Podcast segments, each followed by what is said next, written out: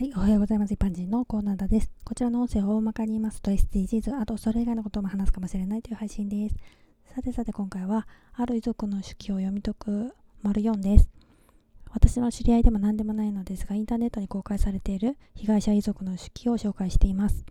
強盗殺人で息子さんの命を奪われた犯罪被害者遺族の手記です。事件とは関係ないけれど、遺族は警察官です。警察官も遺族になり得るわけです。要約して紹介します。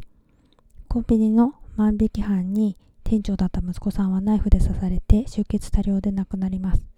利用者の多い駅のコンビニ強盗ということと、息子さんは刺されながらも犯人を追いかけた勇気ある行動ということで、マスコミが大々的に取り上げた事件だそうです。お父様は今まで仕事として犯罪被害者や遺族の対応をしていたのに、今度は自分が遺族になってしまったということです。事件当日に警察署で事情聴取があって、やっと自宅に戻ってもマスコミが待っていたそうです。お通夜の会場でも取材を受けたそうです。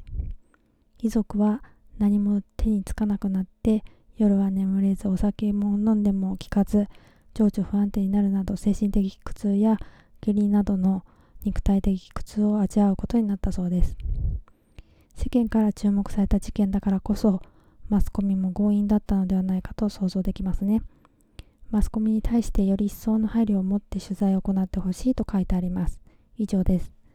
えー、手記シリーズ過去配信、丸1はナンバー210、丸2はナンバー219、丸3は228を合わせてどうぞ。ではでは今回この辺で次回もお楽しみにまた聞いてくださいね。ではまた。